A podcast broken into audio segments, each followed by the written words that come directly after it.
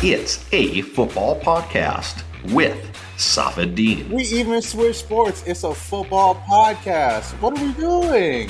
Tyler Dragon. I was not finishing 4th and 5th. I got a whole bunch of gold medals in my closet. There ain't no 4th and 5th. We win over here. And Josina Anderson. That was a Twitter Spaces gem. Okay, that's all I'm saying. I dropped that, and then the next day, but the boop. Each week, our USA Today Sports Plus insiders talk X's, analyze O's, and bring you behind the scenes. Exclusive, entertaining, insightful, because they know football. But what's it called? It's a football podcast.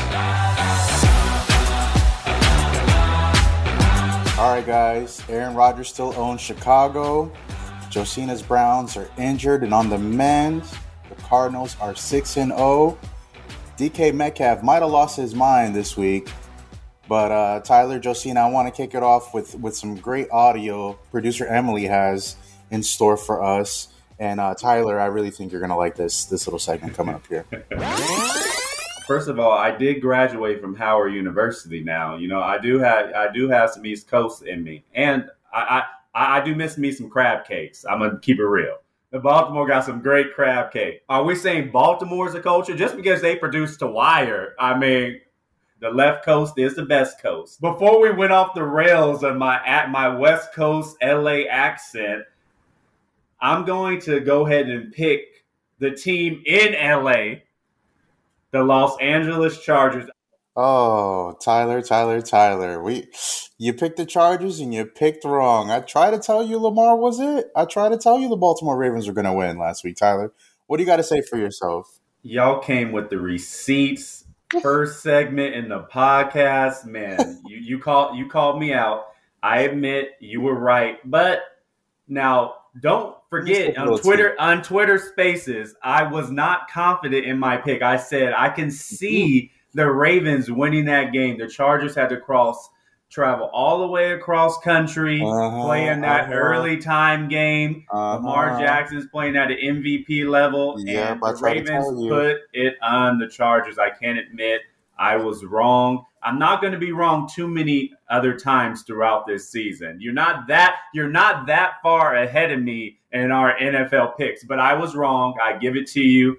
The Chargers got their butt whipped in Baltimore. Justin Herbert did not play well. The defense was giving up rushing yards galore. It was just a bad outing by the Los Angeles Chargers, and they're going to go into their bye week kind of picking up the pieces. But they're 4-2. The Ravens, they're clicking on all cylinders right now atop of the AFC North, and they have a big game against the emerging Cincinnati Bengals team. I'll actually be in Baltimore. Josina calls me the West Coast, Tyler, but I will be on the east side of the country grubbing on some crab cake, so I can't wait to watch that game. I do want to say really quickly, the Cleveland Browns just tweeted that they're placing Kareem Hunt and JOK on injured reserve, and they're signing running back John Kelly, so that just came across as well, just as we are on the air. Go ahead. Can we play Josina's audio on the Browns, looking good and them that might be able to beat the Arizona Cardinals? Can we play that audio? Producer Emily, you got to say something here. You got to add something. Why don't we have receipts for everybody? And Safid picked the Browns. Look. I know whose good side I need to be on. Wow. Yo, I did not say I never picked no team. And let's qualify what happened to the Browns since we just jumped into the Chargers. Bring it up, okay. Josina, please. Number one, their two tackles did not play. I'm sure you've heard of them. Conklin. Here's the violin going on. Oh, go okay. Their top rusher, Nick Chubb, out because of a cap. Oh, and then they lost Kareem Hunt during the game. Oh, and then Baker Mayfield dislocated his shoulder during the game. Again. And then hold on. And then OBJ also hurt. I mean, so can we go on and on and on? So very hard to qualify, all of that stuff that you was trying to roll up on your girl with all of those significant injuries and situations going on, particularly on offense. So, hold on. No, time out. I got to come back after that. We're not going to sit here and act like the Cardinals head coach wasn't in Phoenix with COVID and not even at the game. A play caller who hadn't called plays since college. Their best defensive player, Chandler Jones, at home. Come on, the Cardinals were shorthanded too now, and they still came to Cleveland and beat down your Browns. The equivalent of what they had out was not equivalent to what happened with the Browns. That's number one. Number two, they already had their plan in offensively when the news came out with regards to COVID. They also did a large scripting of the plays prior to coming into the game. And then when you're talking about who's coaching, Vance Joseph, all right, you're talking about someone who has head coaching experience, already comes in, can handle it, wooty woo. So they were pretty much fine with that. They didn't, yeah, they didn't have, come on now. So, I mean, listen, I'm not necessarily saying that the Browns would have topped them off if, everything was equal. It might, could have been a 3-point game, 1 point, whatever. But all I'm saying is that's a big deal in terms of time to throw when your two tackles are not on the end. I'm hearing a lot of excuses, but that's okay. I mean, it's just like I heard somebody mention on the last play of the Bills Monday night game, because I think Josh Allen was missing a tackle too, right? So the pressure that Simmons came in and was able to stuff Josh Allen on.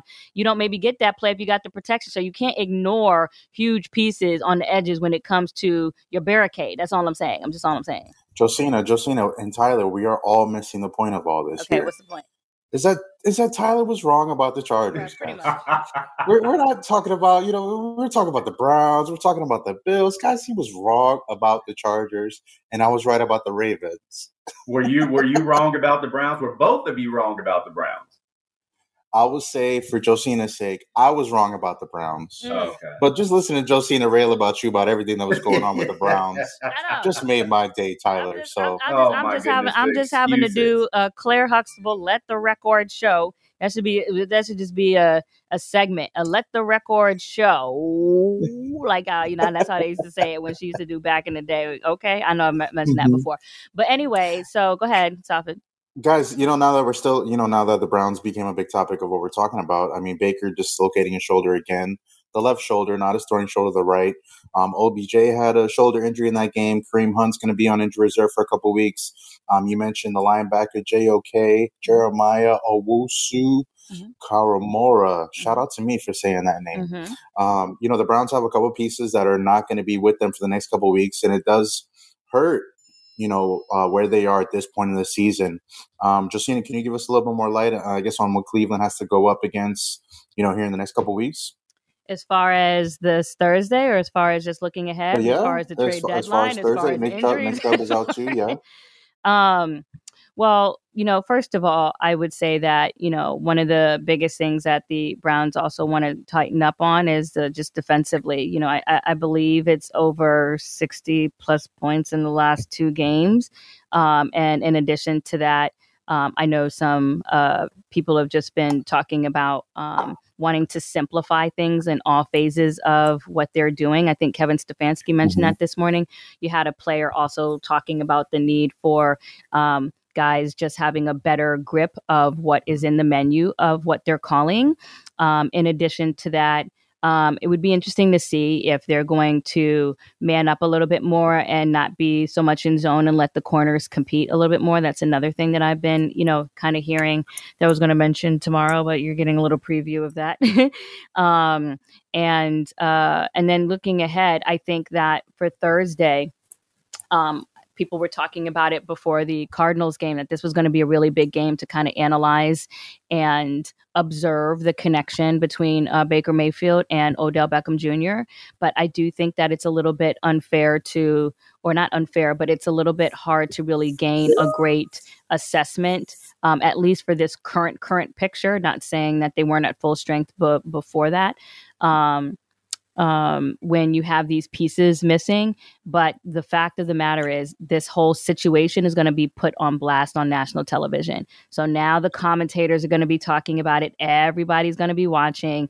And I don't want to be like really like dun dun dun, but I feel like this is really where the rubber is going to meet the road on this season with respect to how this game kind of goes as far as the tone for the rest of the season, given some of the dynamics that are playing out behind the scenes. Every time Josina talks about the Browns, there's like, you know, she's very optimistic. There's an easy tone. It's a soft landing. You got to go easy on her Browns, but I do agree. Their defense has been pretty bad. They gave up 47 points to the Chargers, gave up 37 points to the Arizona Cardinals, and that is way too much for a defense that has Denzel Ward and Myles Garrett, two of the best players in the NFL at their position. And then on the offensive side of the football, we all know what they can do running the football, but with their two running backs, you know, nicked up, that's going to be tough because the onus is going to be on Baker Mayfield. Oh, and he's hurt too. So the Browns, they're the walking wounded right now. But the good thing for them is they are playing a team in the Denver Broncos that I don't believe is that good. It's on a short week. And I told you at the beginning of the season, I thought Denver Broncos, they were fool's gold. And turn around, they lost to the Raiders at home, a Raiders team that we all know that, you know, they were rallying behind their new coach. But it's hard to believe that their mind was all the way into that game after the tumultuous week that they had in Las Vegas. But the Broncos, they're not a really good football team. So even on a short week, Baker Mayfield is all signs are pointing that he's going to play on Thursday night.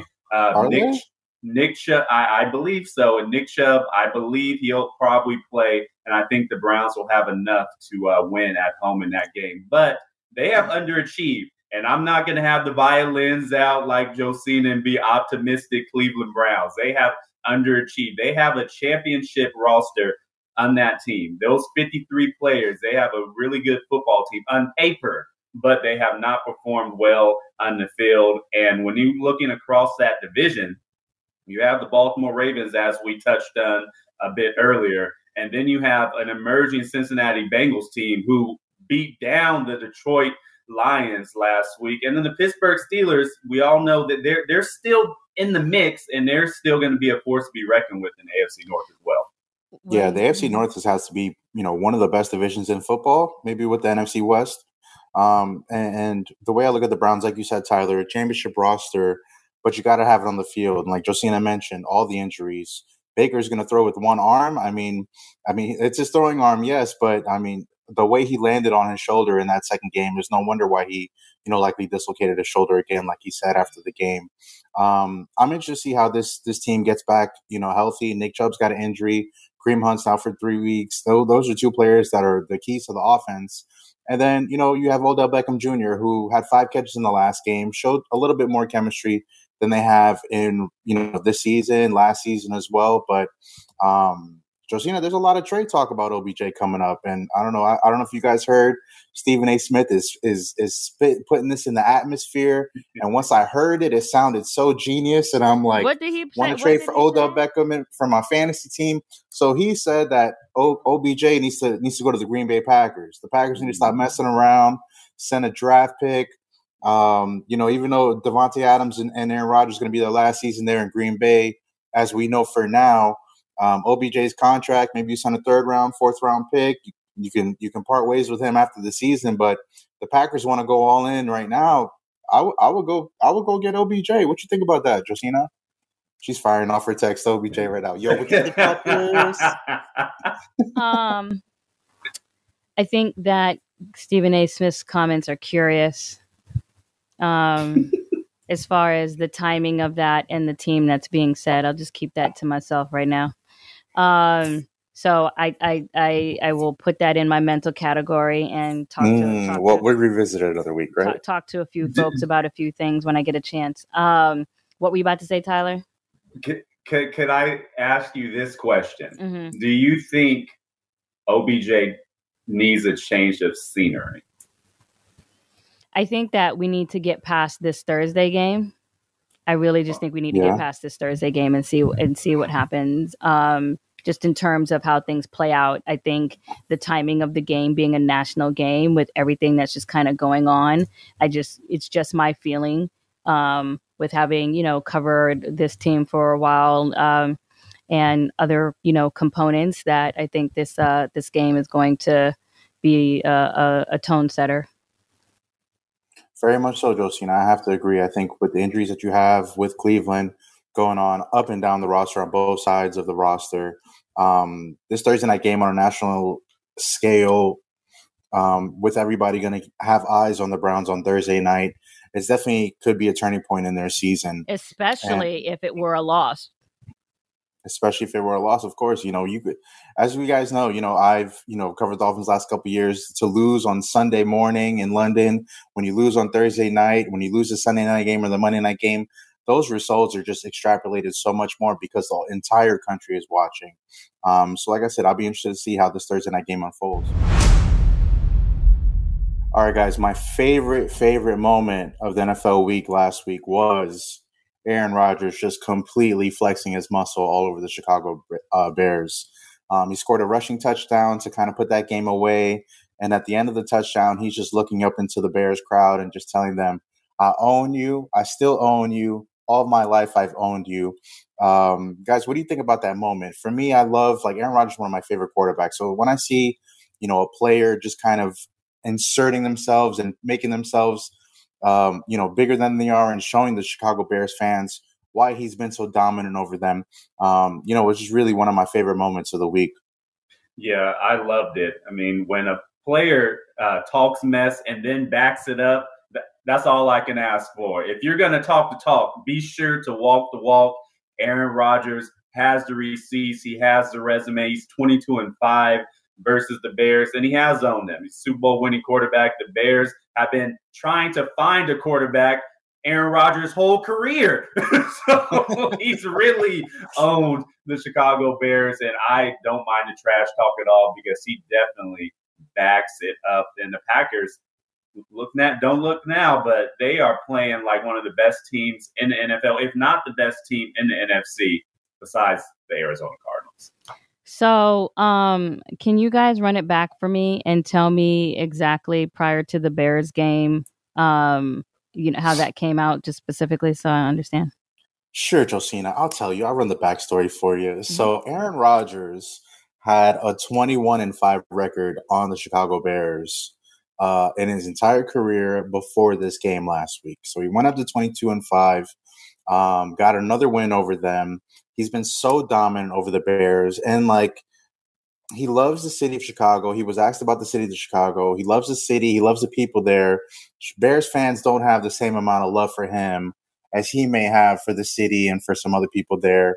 You know, he grew up a Bulls fan, watched a lot of Bulls games on TV. So was asked about that. Could he possibly play in Chicago next year because of the contract situation in Green Bay? And he's like, no, that's never going to happen. And so what does he do, you know, up a couple points and ready to put the game away against the Bears last week? He scores a touchdown, runs right over to the right pylon, does his touchdown celebration. He says some fans were giving him the double bird, the single bird, the middle finger from the stands, and it completely incited his, you know, reaction after the touchdown where he's screaming to the fans, and the cameras on Fox caught the moment, and he's telling them, all my life, all my explicative life, I've owned you. I still own you. I still own you, and ran back over to the sidelines. Oh, wow. Okay. Well, I think first of all, that's awesome. I love anything where it's just fodder to, you know, write about and get everything amped up. You know, when you guys, I think one time in episode 1, we were talking about the Legion of Boom, and I was mentioning the reason why I love covering it was because of all the alpha personalities. So I love when, you know, players trash talk, obviously in a way that's, you know, fun and within the lines of the game. I think it just adds to it. And the fact that Aaron Rodgers started off with 0 touchdowns, 2 interceptions to start off the season, and has since 6, 8, 10, 12 gone 12-1, 12 touchdowns to 1 interception between week 2 and week 6. And coming off of a game in which he had a 73% completion percentage, QB rating of 128.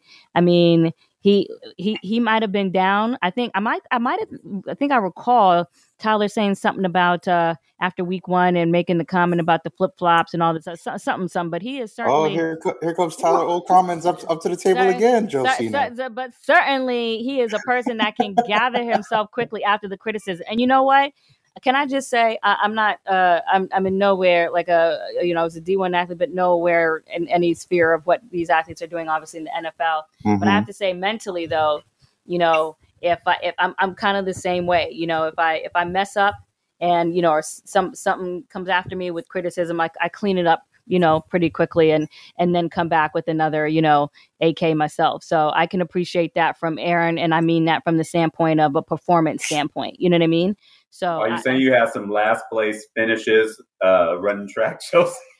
You know what? Hey, there's a couple times where my dad will show you some footage of me hitting myself with the baton in the relay, or telling people in the stands my daughter runs 2 speeds, dead slow and stop. If I was losing, so we have a lot of Josina anecdotal Tar Heel stories if we have to go there. I'm just saying.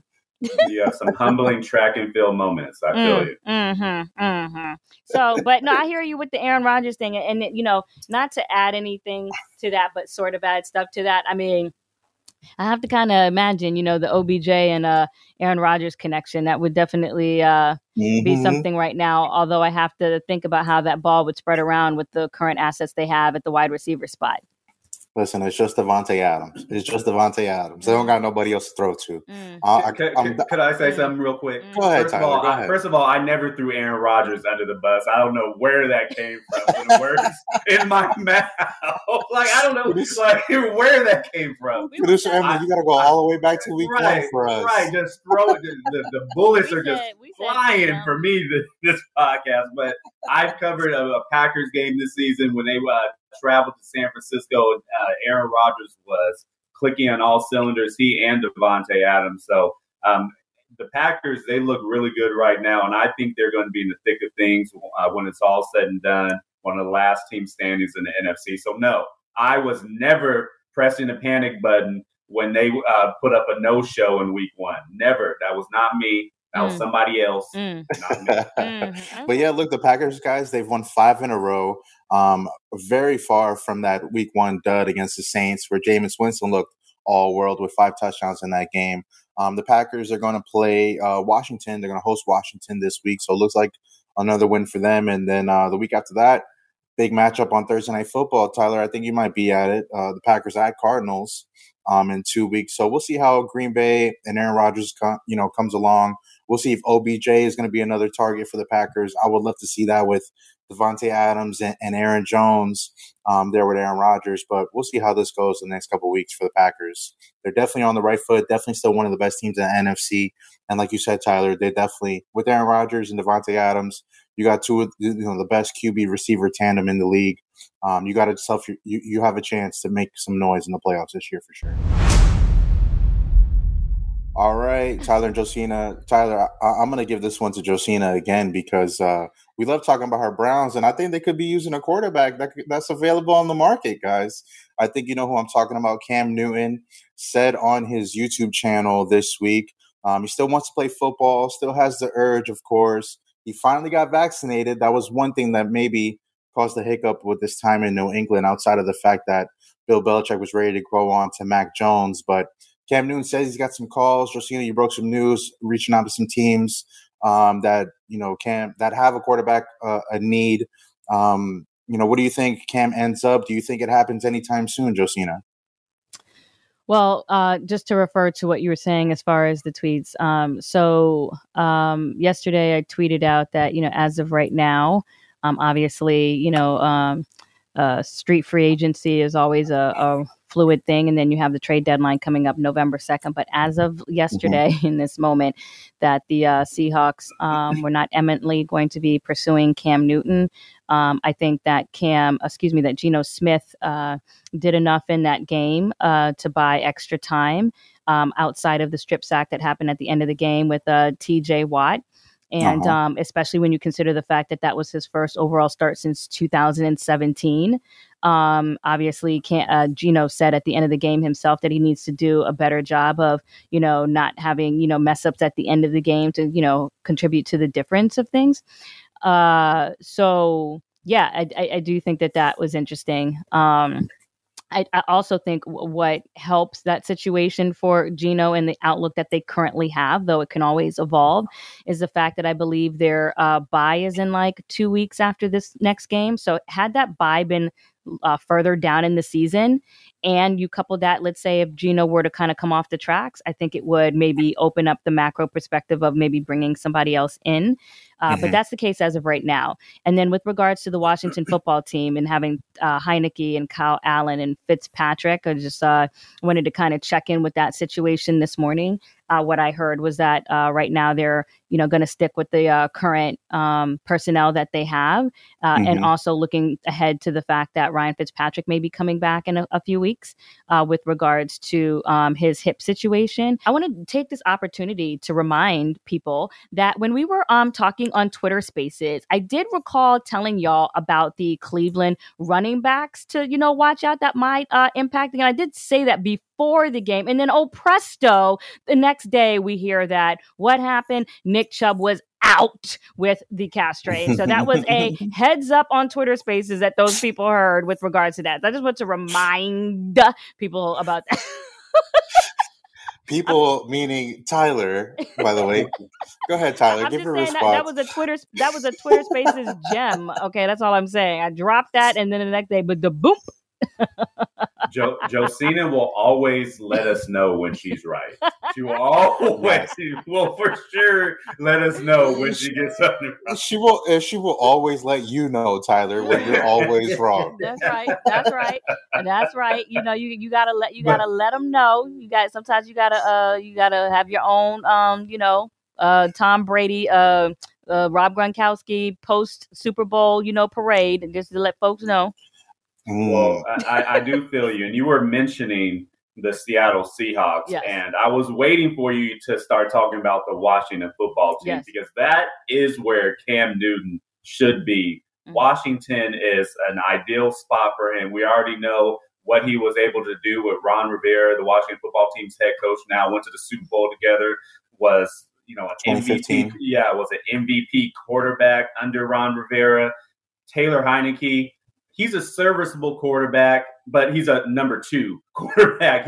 He can keep things afloat, but that he's really one of the key reasons why the Washington football team is 2-4 right now, and the Dallas Cowboys are running away with the NFC. Wait, so you're blaming on Heinicke? Some of the blame goes on him. Now, their defense has not performed up to standard as well either, with those 4 first-round draft picks along the defensive line. Their defense has not performed well. The offensive side of the football is not really gelling, but they need a spark in that franchise. And I think Cam Newton can light a spark under that offense that's ranked in the bottom half of the National Football League in passing yards per game and total offense. Cam Newton, he's not the same quarterback of old as in 2015 when he won that MVP, but I believe he's a better option than Taylor Heinicke, and the Washington football team would be better with him under center.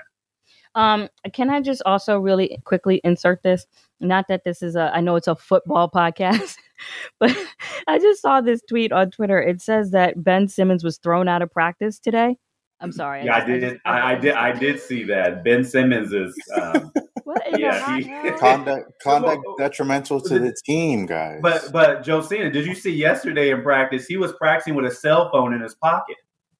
Oh my God! He was going around practice with a cell phone in his pocket. He was very much running through the place. He was not engaged at all. He is just asking to be traded. Wow. Shout out to the NBA season starting tonight, though. Yeah. So can I be traded too, please? Can I be traded too? You guys wanted to talk about Cam Newton. We're talking about the Seahawks, Geno Smith, Washington, Ben Simmons. We even switch sports, guys.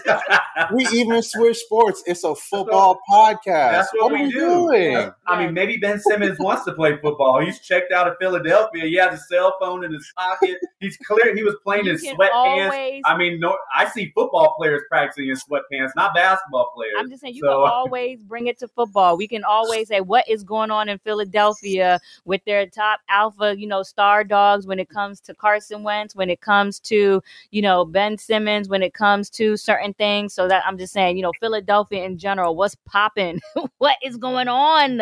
You got your dog getting thrown out of practice. You got your other quarterback gone to another team. You're trying to figure it out. You got an offensive coordinator who wasn't calling plays before, now trying to figure it out. So you can always tie it back in. So, you know, it's the segues. The days of Allen Iverson are long gone in Philadelphia. But to go back, Tyler, to what you were saying,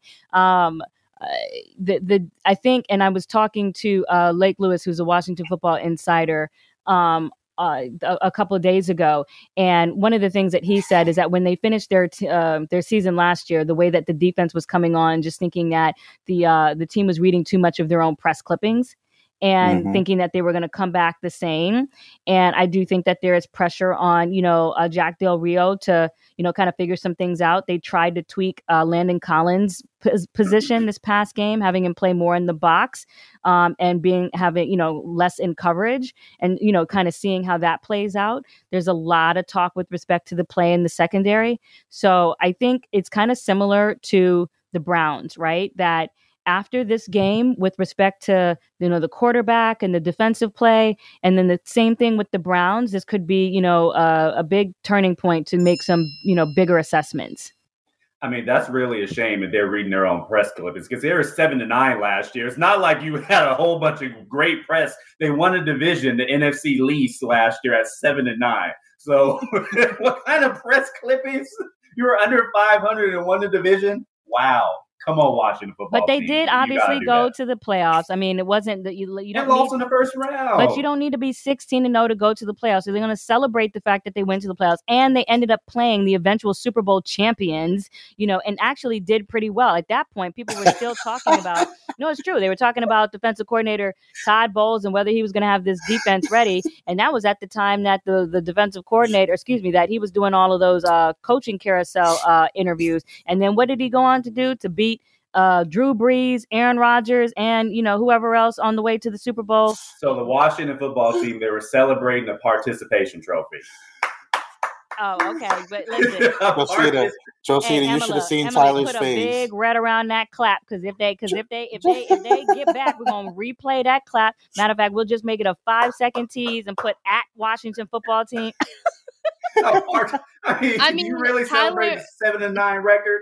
Wow. Tyler started this podcast asking why I didn't clip things about Josina or Safed. I'm just saying, you are digging that hole for yourself. So anything you did came from you. I just love how Tyler made this face when Josina was going on about Washington playing Tampa Bay in the playoffs last year. Yes. And Tyler's first thought. They played hard. Tyler's first thought was, hold on, Josina. Cleveland Browns, Washington football team, Super Bowl. Was that your pick last year? That's all I thought about in Tyler. And then, by the way, we talking about press clippings. I mean, I'm pretty sure some of the books behind Tyler got all the press clippings from his track and field days. Okay, Tyler, I know you like to read your track and field clippings. Finish 4th, finish 5th in the leg race, and you still you still keeping that clipping for your timing, man. Hold on, time out. I have no track and field clippings behind me. These are books because I actually do read. But first of all, I was not finishing 4th and 5th. I got a whole bunch of gold medals in my closet. Okay. There ain't no 4th and 5th. We win over here. Tyler, the We Win Over Here podcast featuring the Cleveland Browns. We win over here. That's our show. We win over here. I kind of like that. Ain't no participation trophy. We're getting gold medals. But who did we say that the Washington football team is playing next? They're playing Green Bay at Green Bay this week. Oh my gosh! I'm telling you, these are some. It's an L, but I think Taylor Heinicke is going toe to toe with Aaron Rodgers for like 3.5 quarters. But by the way, as you make fun of me bringing up that playoff game, that was the breakout game for Taylor Heinicke that led to them actually giving him, you know, the contract extension to come back when Cam Newton was an option on the market, you know, with regards to no longer being with the Carolina Panthers. So it is, what has you done for me lately? And what has Taylor Heinicke done for the Washington football team lately? Listen, he's got to put it together. And I think when you saw Josina, Chase Young, Terry McLaurin, all these guys kind of vouching for Taylor Heinicke at the end of last season, when Ryan Fitzpatrick went down this season, you know, they just got to put it together. I think he has some talent. I think he can carry them for as long as he can, but I don't see it being bright for them, especially this week going up in Green Bay. But this is what I will say. So you see these two monitors back here. I'm still working my monitors, learning what the hell I'm doing with this Vibe interactive board. However, I will say, I might put this down right now. If the Washington football team beats the Packers, we may have to put you in both of these monitors and do a quick reaction to that just right then and there if that happens. I mean, I will be calling the Washington PR because I'm gonna ask for an interview if that happens. But then we might have to roll back on you right then and there, Tom. Just saying. Okay. And we might not wait till Tuesday. If the Green Bay Packers win, you owe me a steak dinner. Yeah, I'm not accepting the term. Whoa, not accepting the term. Tyler, haven't you learned Josina's rules by now? She's the one that always wins, and you're the one that always loses. Man, I don't like these terms. How am I going to negate my own stake prior to the previous terms that we have with respect to getting the food with the soup? We still don't even know the terms of that, Josina. I'll be honest. Okay, what about Ben's Chili Bowl? Ben's Chili Bowl. If the Washington football team loses to the Green Bay Packers, you owe me Ben's Chili Bowl. We got a clap from producer Emily for Ben's Chili Bowl. Shout out to them. Seeing as though I'm not in the area and can't get to it, so how are you going to make that happen? Okay, I know restaurants in your city too. So time now for our weekly NFL Insider Picks where Safed and Tyler go at it, and we're actually introducing to this segment today Lance Pugmire, who is joining us as our resident betting expert. Lance, thank you for joining us. Thank you, Josina. It's an honor to be with you. All right, so let's start off with what's on the menu for Thursday night football. We've got the Broncos 3-3, coincidentally. Oh my gosh, same record as the Cleveland Browns.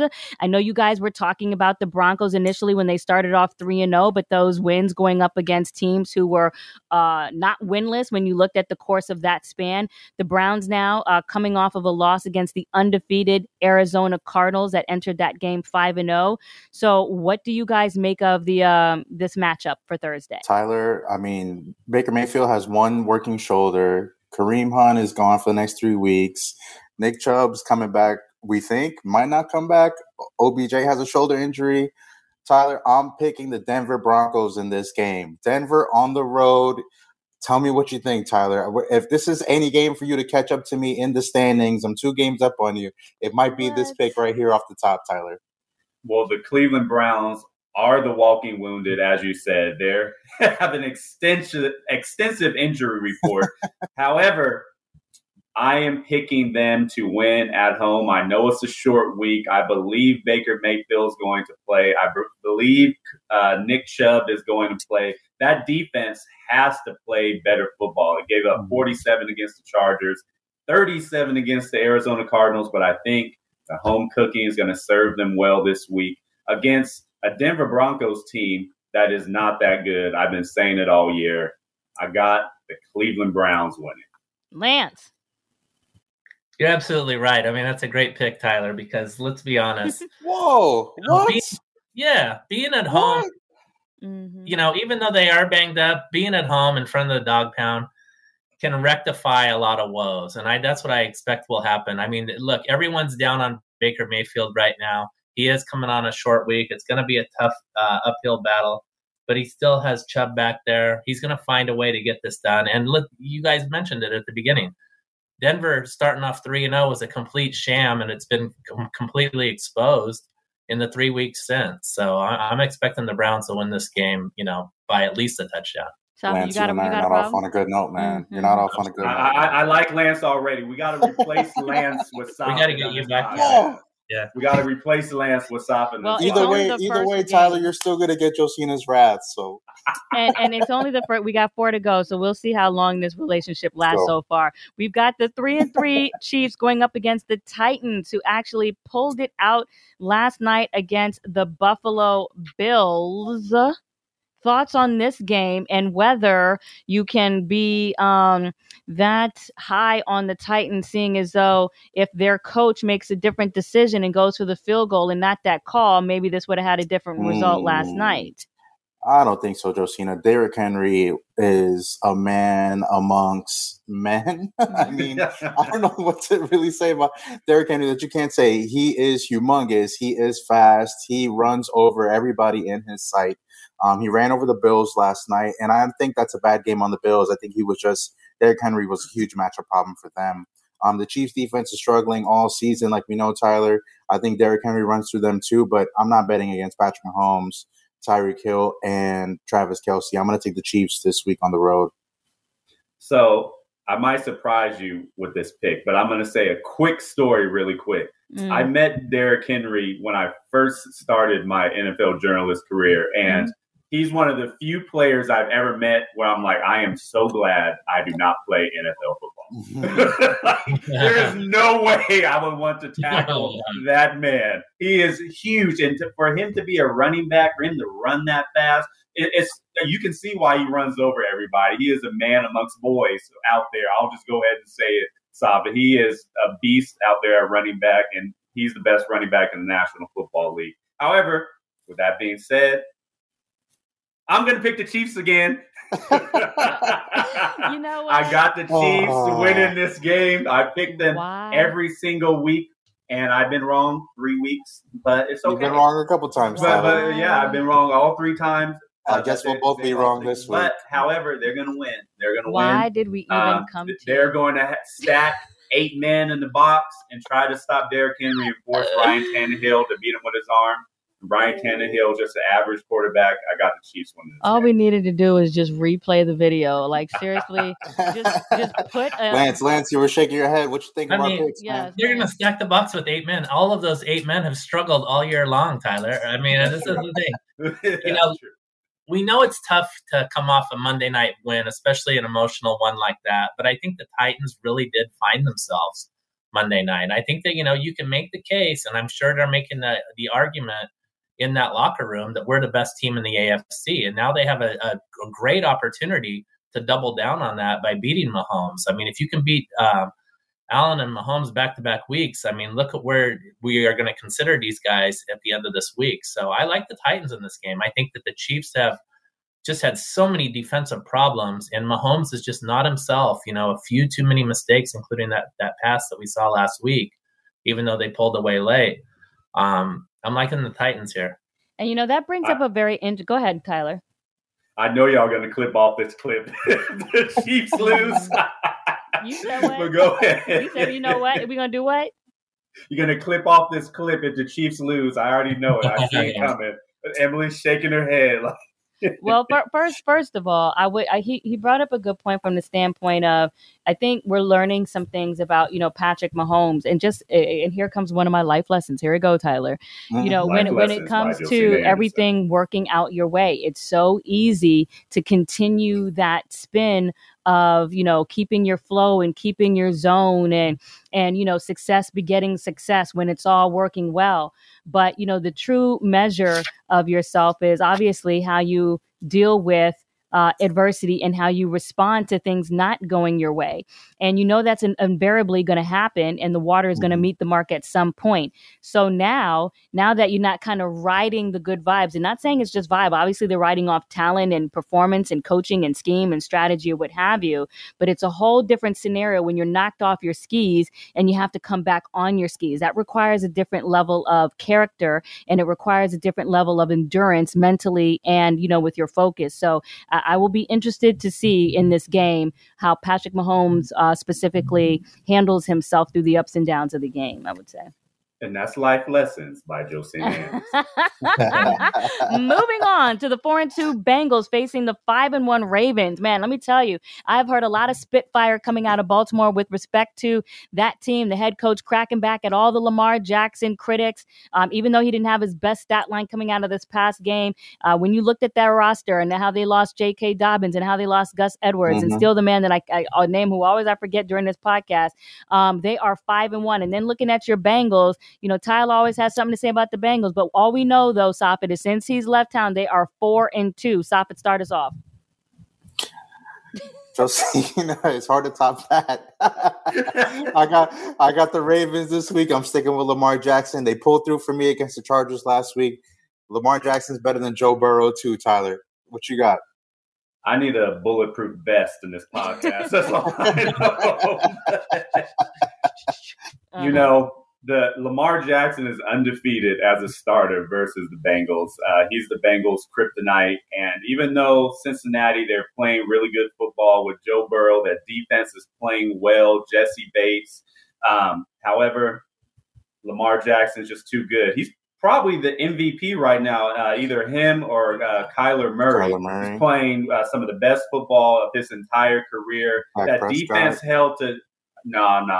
still give it to Lamar Jackson. But that defense held a really good Chargers offense to 6 points. That really impressed me. I think they win at home over a division rival, Cincinnati Bengals. So I have the Baltimore Ravens. And breaking alert, running back Nick Chubb is officially out for Thursday night. Ooh. See, I love my pick even more. We can't go back and do it over.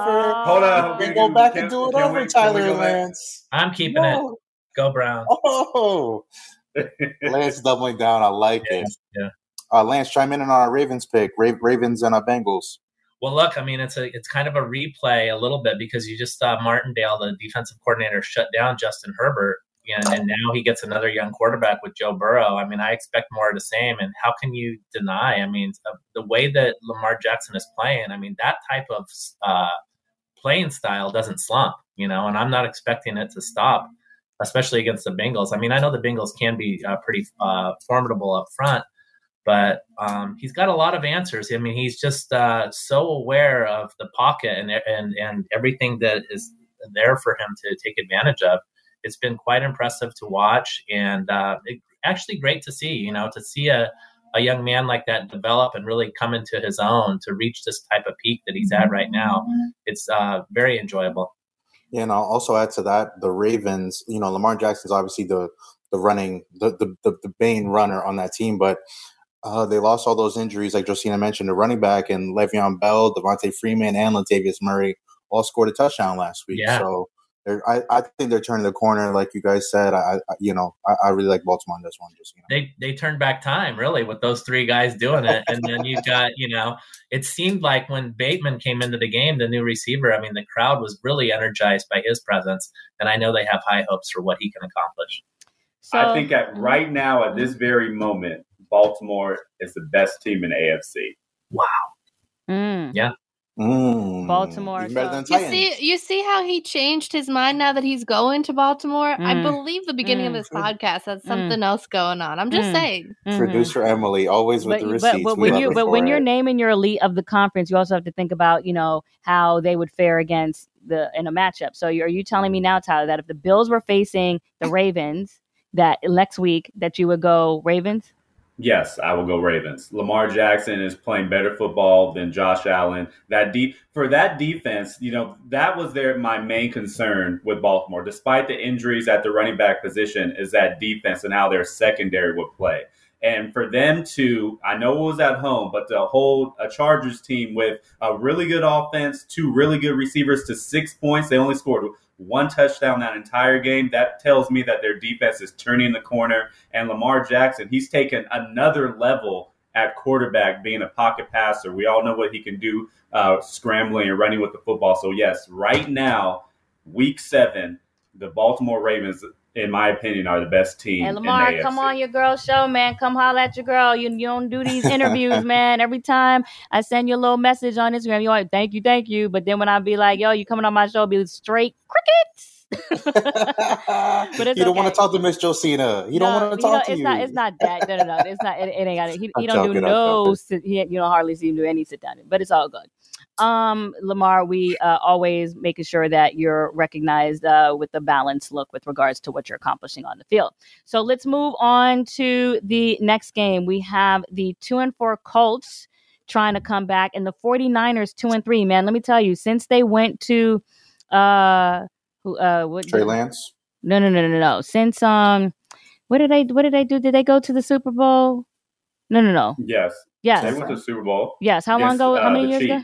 Thank you. Miami. Yes, thank you. Miami. Yes, thank you. So ever since then, man, it's been like tough kind of getting back over their skis, man. What do you guys think about this? Listen, it's going to be tough again for them this week, Tyler. I'm going with the Colts. I think the Colts played really well against the Dolphins. They had the Ravens up. They were up big on the Ravens before they lost that game late. And they just came off of beating the Texans 31-3. I'm going to take the Colts. I think they got a lot of momentum. And I think Trey Lance is still very much a young rookie, as Jimmy Garoppolo's out. I have the San Francisco 49ers. I think they're a better team. Their defensive line is one of the best in all of football. And we all know Carson Wentz's ankles are a little shaky. So when you have Bosa on that other side getting after you, that's a recipe for trouble. I have the 49ers beating the Colts. I don't think the Colts are that good either. No, I don't. I agree with you, Tyler. I mean, the Colts are not that good, and they're going on the road, kind of a long road trip there. I think, am I mistaken that Jimmy G is back for this game with Lance kind of banged up a little bit? I think Jimmy G is back this game too. So, look, I think he's going to – I mean, this is a guy who kind of, lost his footing, maybe lost his job, and now he's playing with some desperation against a Colts team that I'm not really sold on. I like the 49ers in this spot, and I agree with you. I think that defense is going to have its way against Carson Wentz after he's had a couple of very good games in back-to-back weeks. Lance, that's twice. We've disagreed already, man. This is the week I catch you, Simon. We're gonna cut this up, Emily. Emily, cut this up so I can take my 4-game lead on Tyler. Monday, Saints 3-2, Seahawks 2-4. The Saints are trying to get back on track, man. This is not what they expected, but obviously been without their top dog wide receiver and a number of injuries. I know that when we spoke to Sean Payton at the beginning of the season, he is constantly talking about the guys that are set to return. I think that they're trying to gear up for a strong second half of the season once they finally, come off, with their health and everything like that. The Seahawks 2-4 made a valiant effort to try to come back against the Steelers, but did fall short when TJ Watt got that strip sack on Geno Smith. Nonetheless, they are sticking with Geno, also looking ahead to a bye and the eventual return of Russell Wilson off IR. Guys, what do you think about this game? I'm going with the better quarterback. I think Jameis Winston's going to do better than Geno Smith in this game. It's going to be tough for New Orleans on the road in Seattle. I think that's a Monday night game as well, but I think Geno Smith doesn't have it yet. The strip sack that he had to end that game on Sunday Night Football against the Steelers, could have threw his receiver, ahead of his receiver, held onto the football. I think some more of that happens against New Orleans. I'm going to take Jameis Winston and Alvin Kamara against the Seahawks this week, Tyler. I do like the way the Seattle Seahawks played with Geno Smith at quarterback. They kind of rallied behind him. Their defense played pretty well. Even in a loss, they put up a really good effort. But, yeah, we're going to agree on this game. I have the New Orleans Saints going to Seattle and beating the Seattle Seahawks. So we agree, unfortunately. Yeah, you guys are absolutely right. I mean, the Saints are just going to be too much for the Seattle team. With Geno Smith, they're just not what they were even close with Russell Wilson. And it's such an uphill battle. Plus, they've got Carson missing. So just too tough of an assignment here. The only thing that I would say on this is that, the game is home and the Saints do have to travel. So that's always something just to, consider, though it's obviously on a longer week that they're doing that travel. And I do believe typically they try to get in a little bit early, but, we'll see. I do know that the Seahawks, as I mentioned, were encouraged by the play of Trey Brown in place of Sidney Jones, and they're trying to make some tweaks on the back end. I do think that, Geno is, trying to be, very spirited with his play and will make some adjustments with regards to how he carries the ball if he's trying to, do that, third down and got to have it. But like we said, we'll just wait and see because, I'm not going to actually give you the pick. I'm just going to throw a little salt and pepper in there and give you a little seasoning. That's all. Mm-hmm. I think this is a big game for Alvin Kamara. This national spotlight, he's probably going to be the best player in the field. This is a big game for him. He's going to have a big game. Okay, well, that was your picks via the NFL Insiders of It's a Football podcast. Either way, we'll see how these records start looking as we move towards my free tenderloins, asparagus, and mashed potatoes. And that's a good point to end the pod, guys. Thank you so much. Lance, thanks for joining us. Guys, follow Lance Pugmire, our new sports betting and gambling insider with USA Today Sports Plus. Continue to follow myself, Josina, and Tyler. Thanks for tuning in. Check out our Twitter Spaces every Thursday around 7 p.m. before the Thursday night football game. And if you haven't already, download that USA Today Sports Plus app in your Apple Store, in your Google Play. We want you to fan hard over USA Today Sports Plus, guys. Thanks so much for listening. I got another pick. I'm picking the Lakers to win the NBA championship this season. Cut that. Guys, it's a football podcast. Tyler. It's a football